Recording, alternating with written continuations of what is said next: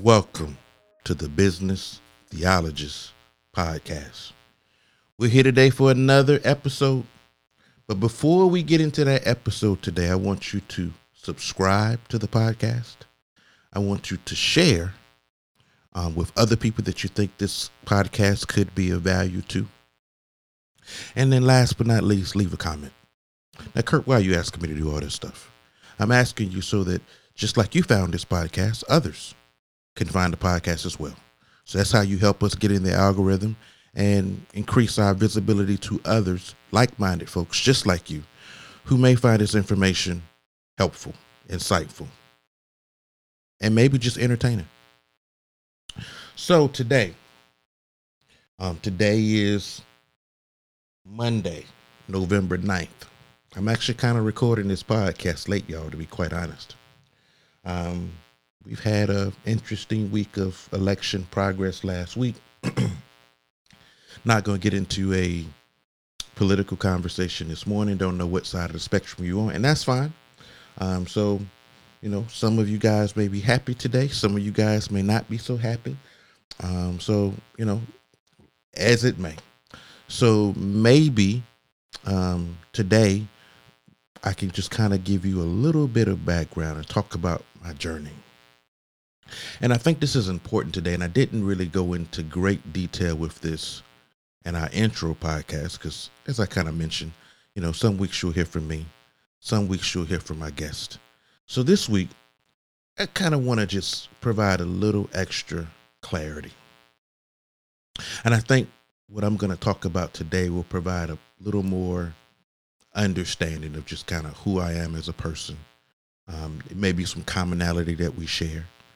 Um, and I just kind of want to use it to um, really, really help you help you guys to better understand who I am and, and kind of this journey and why this podcast. And I think in listening to some of this, it'll answer a lot of potential questions, some that may have arisen already, some that may be arising as I speak this morning. So, what you guys may or may not have known is that uh, I'm the son of a pastor. Yep, I'm what they call a PK. What is a PK? If you haven't, you know, kind of grown up in a church circle, the PK is what they call the preacher's kid or the pastor's kids. And we normally don't have the best of reputations, by the way. But be that as, as it is, um, I am the son of a pastor. Uh, my pastor has, my pastor, my father has been pastoring um, for a long time. I mean, in some ways, that's entrepreneurial in itself. Um, not to get into a whole religious conversation this morning, but pastoring, you have the um, outreach side, the Sunday morning service, and you also have the business side. You got to make sure that you're taking care of the needs of the ministry. So you could say that I was exposed to entrepreneurship at a very young or early age. Um, I didn't see my father work a traditional nine to five job, even though he did work. Now, early on in, in life, um, my dad did have a traditional job until it got to a certain point where he felt he needed to spend more time doing the ministry.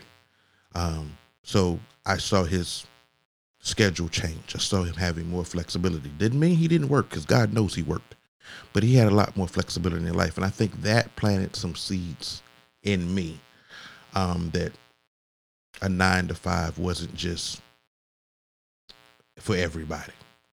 So I remember seeing the dichotomy between someone who had to be to work every morning at nine o'clock and then someone who had a lot more flexibility in their schedule. So maybe some early seeds were planted there in terms of what I would later become. Who knows? But moving along. Um, so, you know, kind of moving forward, I, I had a very traditional life, just like many of you. You know, um, I, I came from a two parent home, mom and dad. Um, mom uh, stopped working when I was around about nine, when my brother was was born, and she really kept and took care of the home, just like what many of you guys may have had. Um, so in, in that regard, probably not a whole lot of difference in your own personal life. But let's fast forward. I get an internship in high school for the Department of Energy. Um, I grew up in Augusta, Georgia, or the Augusta metro area. Let's say it that way. And the big, the big employer in town at that time was uh, the Savannah River site. They called it SRS. I think it's now called Savannah River River Nuclear Solutions. Um, so I told my mom in high school I wanted to be an engineer. There were no engineers in my family. I didn't even know an engineer, but we had an old set of encyclopedias, and at the time they had electrical engineers and mechanical engineers in this encyclopedia, and there was like a little blurb on a computer engineer. And at this time, I didn't even know there was a difference between hardware and software. Completely clueless. I mean, we did have a computer in the home. Um, so I tell my mom this, and my mom, being being a great mom, my mom goes and says, "Let me find out what we can do." So she goes to the high school, and it just so happens, I'm a senior at the time, that had just started a school to work program with Savannah River Site. So here it is. I'm a high school senior, have a full load, but I'm given this opportunity to go work at Savannah River Site as an intern, like two days a week. So in these two days a week, I would go down to Savannah River Site and I would shadow um, a computer tech. And that's when I started learning the difference between hardware and software, although it wasn't still painstakingly obvious to me at that time, the difference. And I actually interned all the way through college while I went to USC. I went to University of South Carolina. I am a Gamecock, as I told you guys last week. And when I was leaving, um, graduating from Carolina, Carol University South, well, excuse me, when I was graduating Carolina, the Savannah River site was on a hiring freeze. They were not hiring new people, so they had intern money, but they didn't have new hire money. So here it is. I got this brand new shiny degree, and um, ready to use it. And um, I knew the starting salaries of the other engineers because I was working around them, but yet that possibility was not made available to me because of the hiring freeze. So I immediately went and got on the uh, job hunt. Went back to University of South Carolina to a career fair. Long story short, the Sp- Space and Naval Warfare System Center in Charleston, South Carolina, um, I went and interviewed at their booth. Not that's not right. I went and talked to the recruiter at the booth. And later I got a call from the recruiter. His name was Ron. Ron later called me and said, Hey, I know it's been a while. You, you, we met you at the booth. We're having group um, recruitment days. I was asked to come up. Um, it was last minute, but I made it up and I had two interviews. And subsequently, I was later employed by the Space and Naval Warfare System Center, now known as NAVWAR. They were called SPAWAR then, but now they're called NAVWAR. The, I think their their acronym now means the Naval Information Warfare System Center. They felt like the new name was more um, more telling of what their mission really was, and they felt that the new war was on information warfare. But I digress. So as I told you guys a couple weeks ago, I got bit by the by the business bug by based on what I saw. Um, Space and Naval Warfare Systems Center, the one I worked at, um, was one of the sister agencies, but our headquarters was in California. So I spent a lot of a good bit of time in San Diego. And the SPAWAR enterprise and SPAWAR headquarters had a business office that coupled with the engineering function. And so some of my mentors at the time, mainly a gentleman named Mike, we called him Mike, he would always point out where businesses where, where business was making impact and how business was driving the engineering and not the other way around. And he showed me some glaring differences between how we operated in Charleston, South Carolina at the time, and how headquarters operated in San Diego. And he also gave me the history about how headquarters used to be in Washington D.C. So I mean, had great men. Let me let me pause for a second. Anytime, and I know I have people listening to me from different countries and different um, different uh, levels in their career. But anytime you want to get promoted or seek job mobility, you need um, sponsorship and you need mentorship. And they can or may not be the same person. A mentor maybe is a long term investment. There's difference between coaching and there's a difference between mentorship. A coach comes in for typically shorter duration and helps you accomplish a particular task.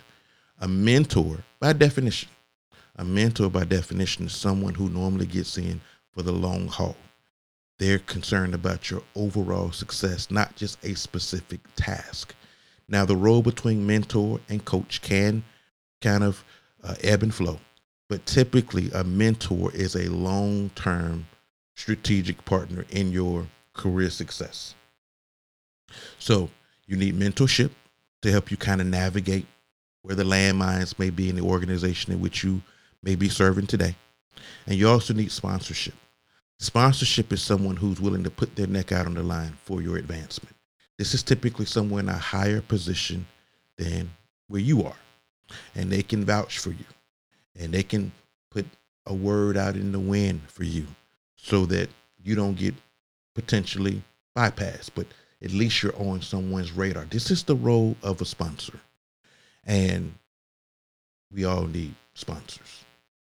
A mentor may or may not be within your resident organization, but your sponsor is in the organization you're already in or in the organization in which you want to be. But but I digress. So, where was I? So, he started Michael started explaining to me this glaring differences between um, how the business was leading the engineering out on the West Coast and how on the East Coast we were being reactive. Now, this this is not to be told as if what he said was fact, but this was the observation in which he, how he saw the world, and I tended in in many ways to agree with him. So I had great mentors, as I talked about last week. Mike also had a master's in engineering, and that may be what kind of pushed me to get a master's um, as well. Mine is not an engineer; well, it's in the engineering school, but my master's is in project management, as I discussed a couple weeks ago. So some of this you've heard already, but I'm gonna get to the part that's different. So I move up the ranks. I eventually end up leaving federal service at a GS 14 equivalent um, in 2010. And this idea for a new business was kind of brewing on the inside of me. And when I turned my, re- my letter of resignation in, my management chain literally thought I was crazy. Here it is. Um, I'm less than 30. Less than 30. Was that 30? 31. I was 31 at the time. And I'm already making six figures. Um, and I'm talking about going and doing something completely different, completely going against the status quo. And to say that my superiors thought it was a smart decision would be an understatement. thought I was crazy, really. and they asked me, you know, I had return rights, which basically means as a federal employee, because I was a federal employee. It basically means that um, if you had, please forgive me if I misspeak, but I want to say if you had been employed by the federal government for three years, it's either three or five, but I think it's three. Three years you had return rights. So technically today, if I want to go back to federal service, I need a sponsor, but I could get back in, in theory. I don't ever plan to try it. Um, so I had return rights. So I leave federal service, and um, my late spouse, late spouse now, but wife at the time, we started the firm in which I now support in the Frog family room over the garage in 2010.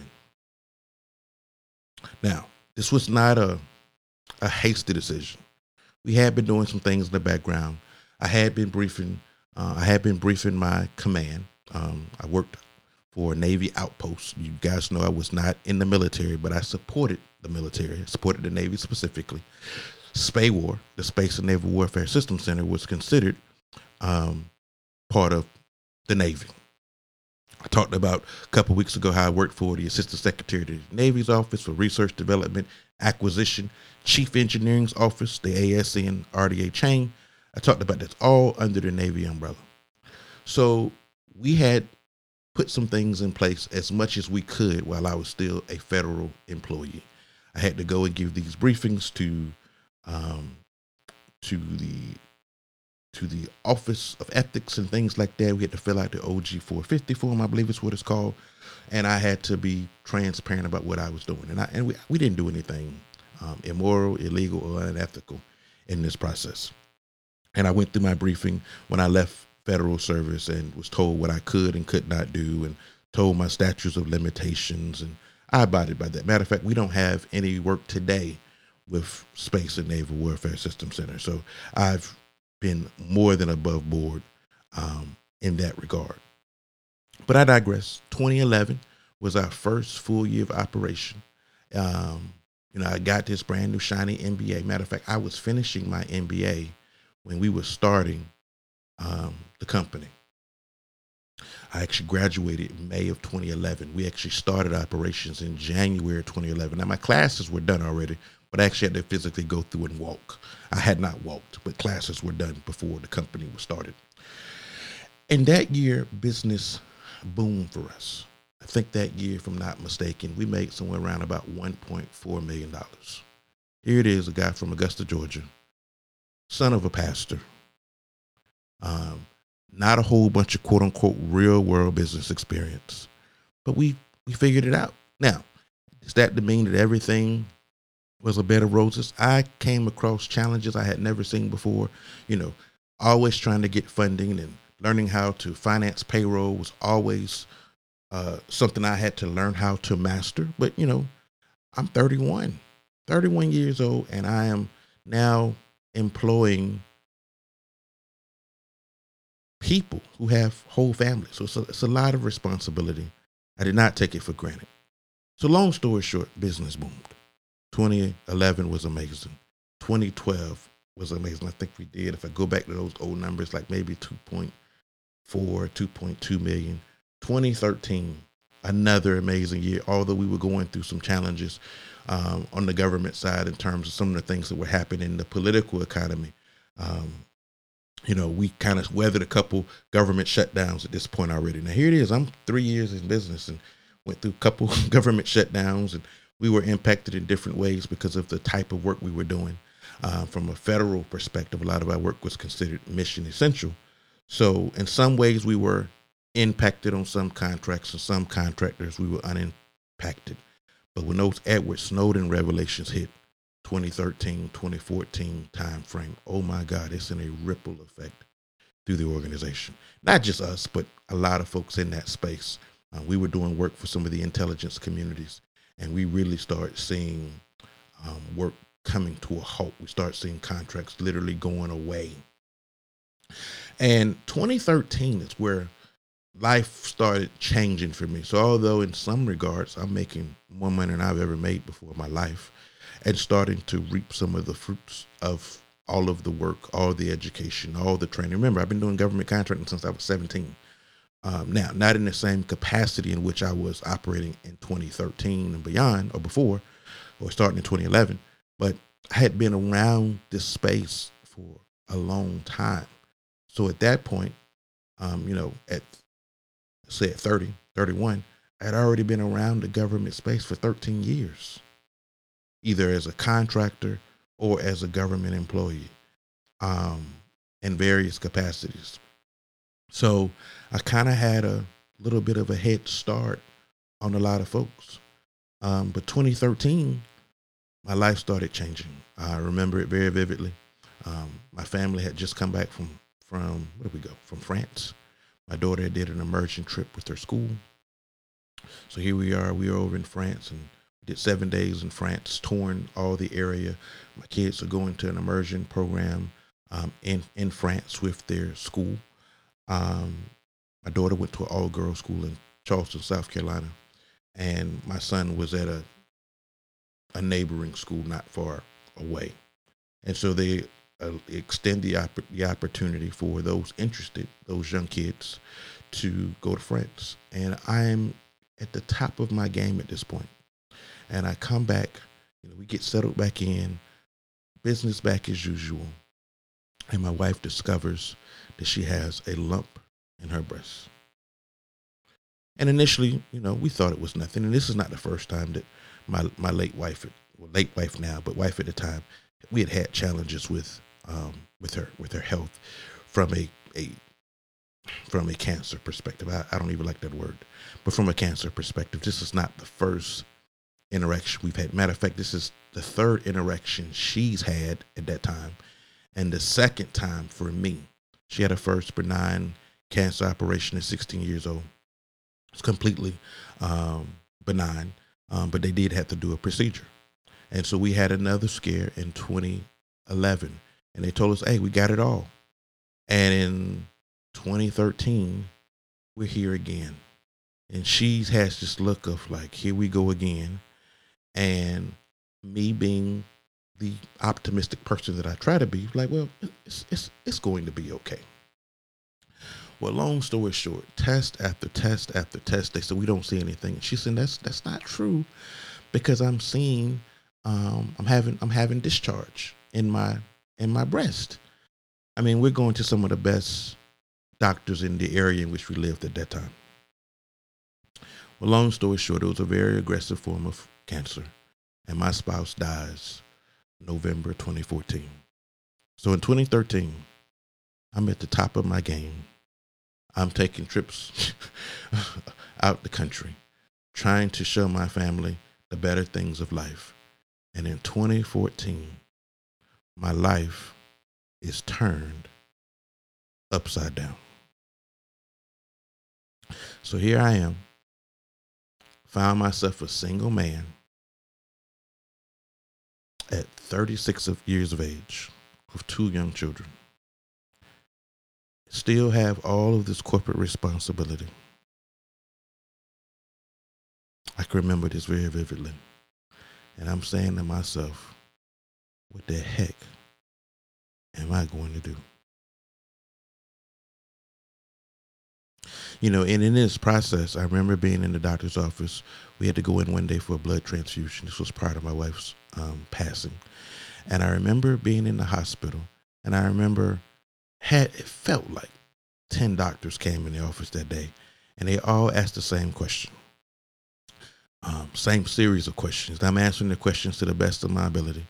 And every time a new doctor comes in and walks out i start feeling guilty that what if i forgot something? What if i left out something critical that this doctor needs to know to give my wife the best care possible?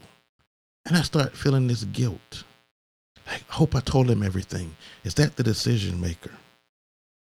It was very traumatic. Um, we, got through the got through the situation, um, and things progressively. My wife's health uh, deteriorated until she eventually passed away in November of 2014. And I think in some ways I knew, but being optimistic, being entrepreneurial, we always see the glasses half full. I think in some ways I went through self denial and went through maybe not embracing the truth of what was really happening, maybe the way I should have. I don't know if that was me being human or if I was being naive. But be it as it may, I went through a very depressive moment 2014, 2015. 2016, 2017.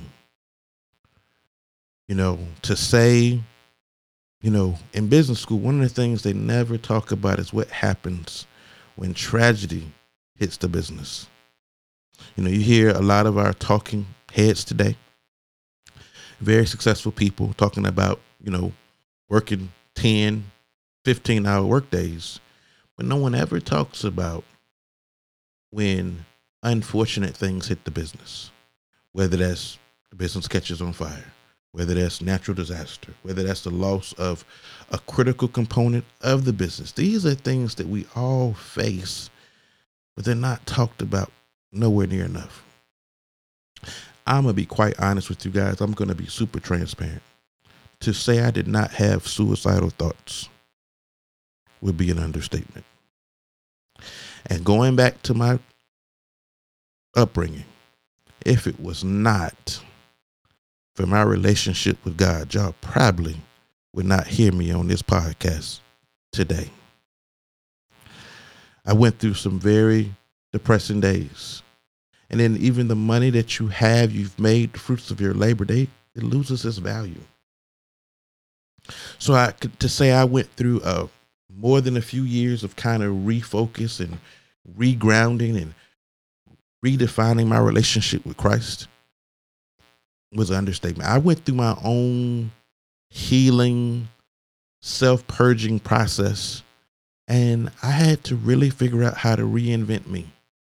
I went through a lot of, um, made a lot of decisions to try to figure out how to reground and re anchor myself after going through that. And you know, anytime you try to come back for something so traumatic, it could really, it could really, really, really shake you to your core. But I can say this as confidently as I, as you hear my voice today. If it was not from me going back to my first love, which was Christ, I don't think I'd be here. So I, I tell you this story because you may be in a similar situation, or you may be headed for a storm. It's not a matter of if a storm hits your life, it's a matter of when. And it's not, it doesn't matter kind of what happens to you as much as how you respond to it. Trials, I don't mean to preach y'all, but trials and tribulations come to us all. But the question is, what are you going to do when they come? Are you going to weather the storm? Are you going to stand resolved? Are you going to figure out what your real why is? I mean, that, those can't just be words that we say because they sound good. I literally had to go back and redefine what my why was. I really did. And you know, it could I could have easily taken the easy way out, so to speak. But the thing that kept looming in my mind during that time was I still have two children. They've already lost so much. How selfish could I be to take more from them? You know, the Marines, I think it's the Marines, have a saying everybody wants to go to heaven, but nobody wants to die. But if that couldn't be, if that could not be more true. And in that moment, I thought about the pain that my wife was in, you know, and those when I started having to really come to grips to gra- come to grips with what had happened, and I had to say I'm being selfish by wanting my wife to remain here. I saw the pain she was going through, and it would be selfish of me to want to keep her here for my own selfish gain. And I honestly believe she's in a better place. Does it feel good? No. Do I do, do I wish I could make some do some things differently? Yeah, but I don't even know what that would be because I've done everything I could have possibly done. I spared no expense. So I had to finally look at myself in the mirror and say, brother, you've done everything you could have done. You spared no expense. Would I have done it all over again? Yes. Because I was able to look at myself with a clear conscience in the mirror and said, Brother, you did everything that you could have possibly have done. So I had to, once I came to grips with what had happened, I had to figure out how to move forward. And I would love to tell you it was this great, easy life snapback process story, but that was not the case.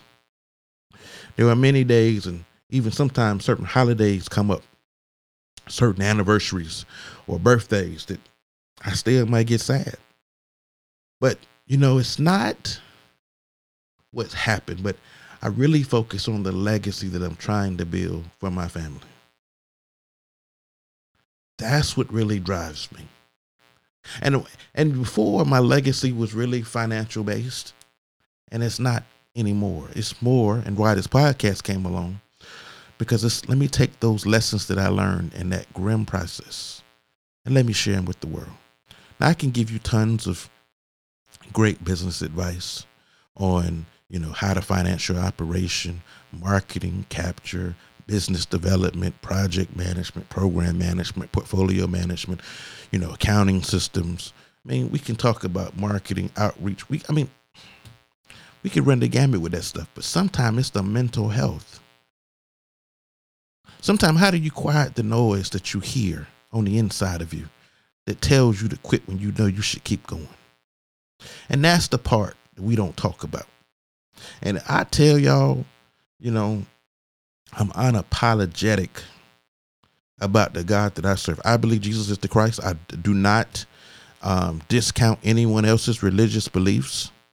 Um, but for me, I believe Jesus is the Christ and he died on the cross for my sins more than 2,000 years ago. And some of y'all hearing this, this may sound crazy.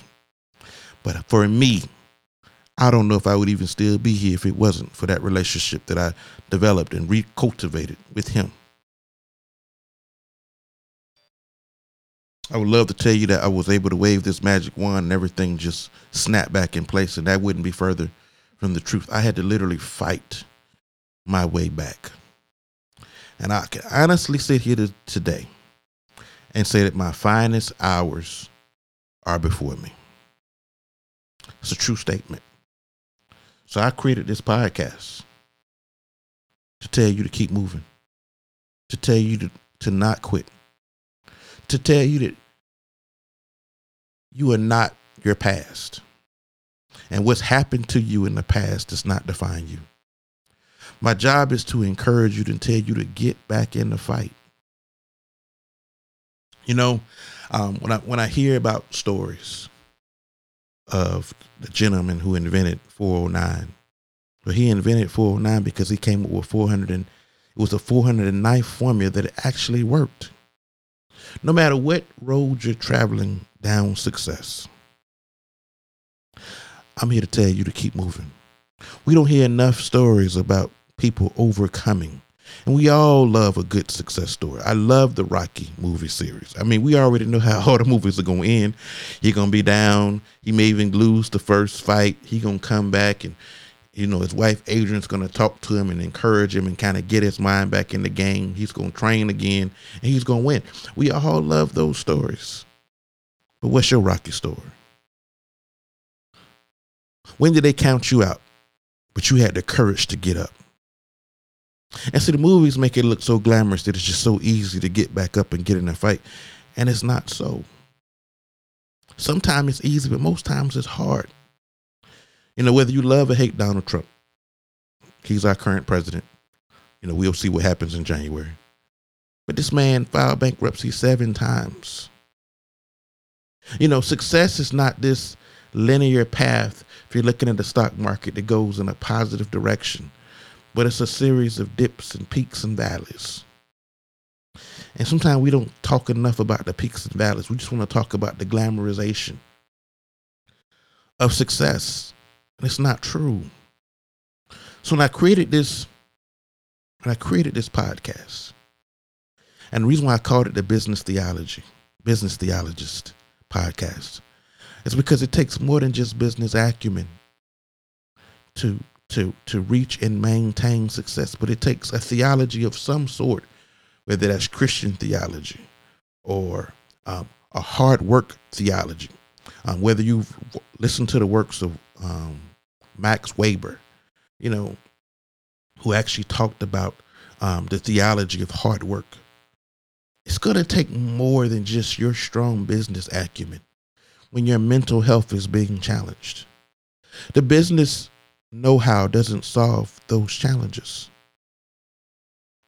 So, in this podcast, I endeavor to be transparent, to be honest, to share the highs and the lows, and not just paint this imperfect picture of success.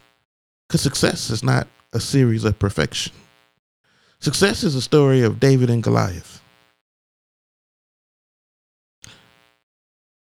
Or whatever your favorite Bible story may be, when the odds are stacked against you, how do you get back in the fight? And sometimes the only way we can get back in the fight, faith in the fight, is through our faith. Now, you may or may not be religious, but having faith is, is not defined to a religious affiliation. But you can still have faith nonetheless. So let me say this to all of my current as well as aspiring entrepreneurs.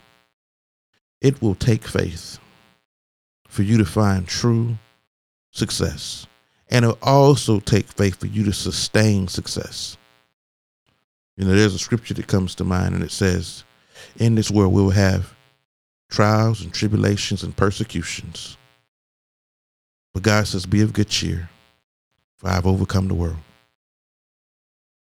And it was scriptures like that that helped me to get up to fight again. So if COVID has offset your family, I want to tell you just like I had to encourage myself. The Bible tells us that David encouraged himself in the Lord. So, what I'm in, endeavoring you to do is find ways to encourage yourself. You may not believe like me, and that's fine. Keep listening anyway. But as for me, I had to dig deep to get myself back up. And you may be digging deep. You may have lost your job. Or maybe you didn't get the promotion that you was looking for. Or maybe the business didn't work the first time. What I'm encouraging you to do is get back up. Get back up. Realize why did you start this career or this endeavor the first time? You know, next week we're going to have a great conversation with a, a world-renowned scholar called Anti on anti-fragility. And you know, I put this created this podcast episode in front of that one because all I'm trying to tell you guys, we have to learn how to be anti-fragile in life, in our family dealings, our careers, our businesses, no matter what, you know, part of the spirit you're coming from. I had to learn how to be anti fragile. I didn't have that nice big fancy word almost six years ago when my life got flipped upside down. And I'm also say this to you. In your deepest, darkest hours, pay attention. For it's in those it's in those moments we find out where our true friends and relationships lie. We find out who's really in our corner, who's simply giving us lip service. So when you find yourself in some dark days, pay attention. See who's really got your back. See who's really in your corner. Everyone wants to be your friend when everything's going well in your life. But who's around? Who stays committed when the chips are down? Optimistic that you'll get up and fight again. Who with you? So in that defining moment, well, not it just wasn't a moment, moments. I looked around and I saw who was really with me. You know, when the when the when the when the phone stops ringing, when they're no longer screaming your name, when they're sitting on the sideline wondering if you're going to get back up and fight again. Pay attention. Realize who your strategic allies and partners really are. Or did you, did you have a whole lot of people just coming along for the ride? You know, these are things that you don't hear on business podcasts. Not many, not enough people talk about what happens when adversity hits their lives. And I remember one day calling a friend of mine and saying, when your business operation was going sideways, what did what did you do? You know what he told me? I don't want to talk about it. It's too painful. And I told him as diplomatically as I could, I need you to talk about it. I need people like you who've been to the top of the mountain to tell us how they got through. So what I endeavor to do on this podcast is to do that. So we're going to talk about business. We're going to talk about management. We're going to talk about scholarship. But you might get a mix of theology in every now and then. Because we all got to find something that helps us keep moving. We don't know how. Sometimes we don't know how to get back up. Sometimes the support system that you thought was going to be there isn't. What do you do? Do you wallow in your tears and self pity? And say the shoulda, coulda, woulda? Do you get up? And I'm telling you, get back up. Get back up. A man who falls seven times will get back up on the eighth. I don't know how you have a successful career and you don't believe in anything. When you come to the limits of your humanity, where does your help come from? Just something to think about. So, what I'm telling you is, I need you to learn, cultivate anti fragility. Well, they say, well, what does it mean to be anti fragile? Well, anti means not. Fragile means to break easily. I'm telling you to learn how to be unbreakable. And I suggest that that's more of a mindset than anything.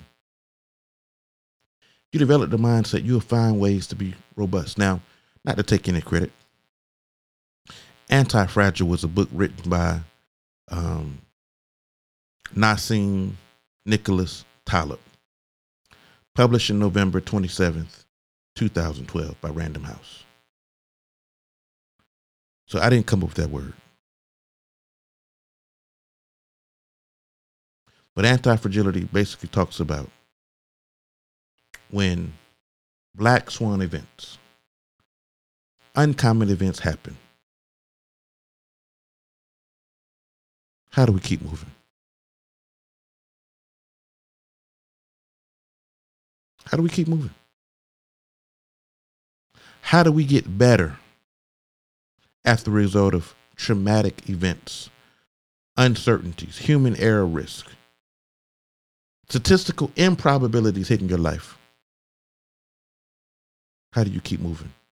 And not only endure, but get better. So I have made it a quest to be anti fragile. So Wikipedia says anti fragility is a property of systems that increases in capacity, excuse me, in capability to thrive as a result of stressors, shocks, volatility, noise, mistakes, faults, attacks, or failures. It is a concept developed by Professor Nassim Nicholas Taleb in his book Anti Fragile and in technical papers.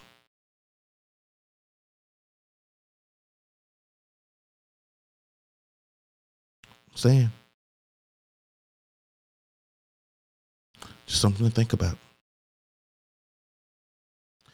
As Taleb explains in his book, anti fragility is fundamentally different from the concept of resiliency. Resiliency is the ability to recover from failure, and robustness, that is the ability to resist failure. So, resiliency talks about our ability to recover, robustness talks about our ability to resist failure. The concept has been applied in risk analysis, physics, molecular biology, transportation planning, engineering, aerospace, and computer science. In short, anti fragility is beyond resilience or robustness. The resilient resists shocks and stays the same. The anti fragile, we get better. So, what I attempted to do. And it's still a work, I'm still a work in progress. I attempted. This is not what I realized I was doing at the time. But in hindsight, I adapted anti fragility to my life. To get up, to be resilient, to be robust, but ultimately to be anti fragile, to get better, redefine myself can I can I correct the things that happen? God no. But how I respond to the situation is the difference maker. So, as I leave you today, I am encouraging you to get back up. Find out what, what didn't work. Figure out how to put together a root cause analysis for why did it fall or fail in the first place. And what can we do to become 10 times better? Recognize it may not be a linear process. It's going to probably be a marathon and not a sprint. And that's okay. The old adage, what doesn't kill you. I'm a, I'm a, I'm a modify it. The adage says, what doesn't kill you makes you stronger. I'm going to say, what doesn't kill you presents you with an opportunity to be stronger. Well, guys, I poured out my heart for the last 46 minutes. I hope that helped you. Next week, we'll get along back onto our regularly scheduled broadcast with our guest who's going to talk about anti fragility. But I'm encouraging you today make a decision to be anti fragile. You have to make this decision before you find yourself in a chaotic situation. Regardless of what the situation is, tell yourself that no matter what happens, I'm going to keep moving. I'm going to keep pushing. And I'm going to figure out how to thrive. All right, y'all. Until next time. Have a blessed week. Thank you for